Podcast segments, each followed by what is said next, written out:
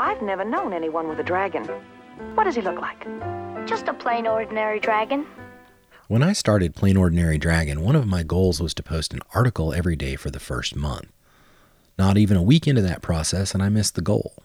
It made me sad. I'm sure some of you dragons have felt a bit disappointed in the past, like when you missed a goal that you set for yourself or your team or your company.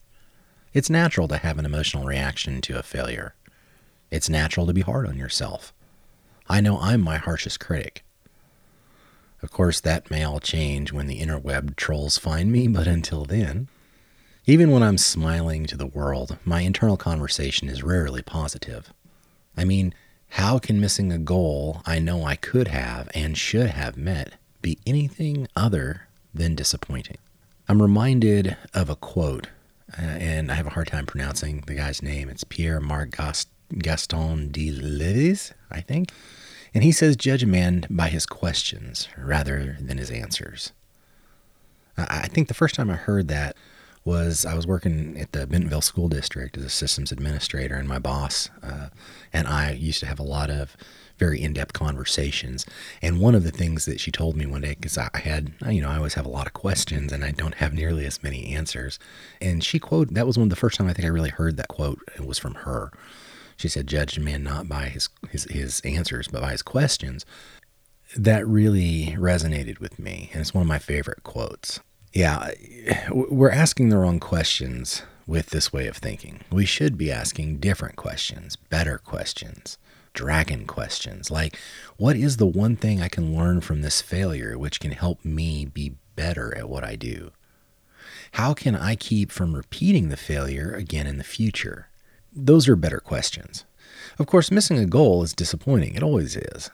Failure always is a disappointment. But what defines greatness or mediocrity is how we react to our failure.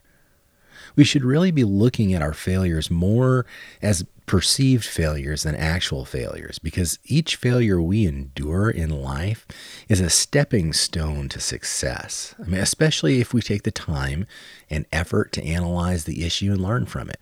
That's a topic for another day, however. But if we take our failure, our missed goal, or our bypassed opportunity and embrace it instead of wasting the most precious resource we have on it, time, on the missed goal in the form of sadness, then we start to reform our thoughts to see new opportunity.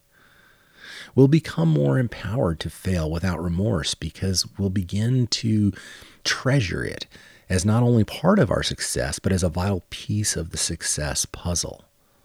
When we ask better questions, we frame our thought processes in a way to see the big picture in a positive light, to learn, to see future opportunities. You see, dragons, the sooner you fail, the sooner you can adjust. And the sooner you can get to the next step, which is probably another failure if you're doing it right, another chance to be better than you were before, always moving forward. If you take action and fail quickly, you're on the road to success. Learn to fail quickly and adjust with style. Remember, you may be plain and you may be ordinary, but you're a dragon and you've got amazing things to do, and we can't wait to see them.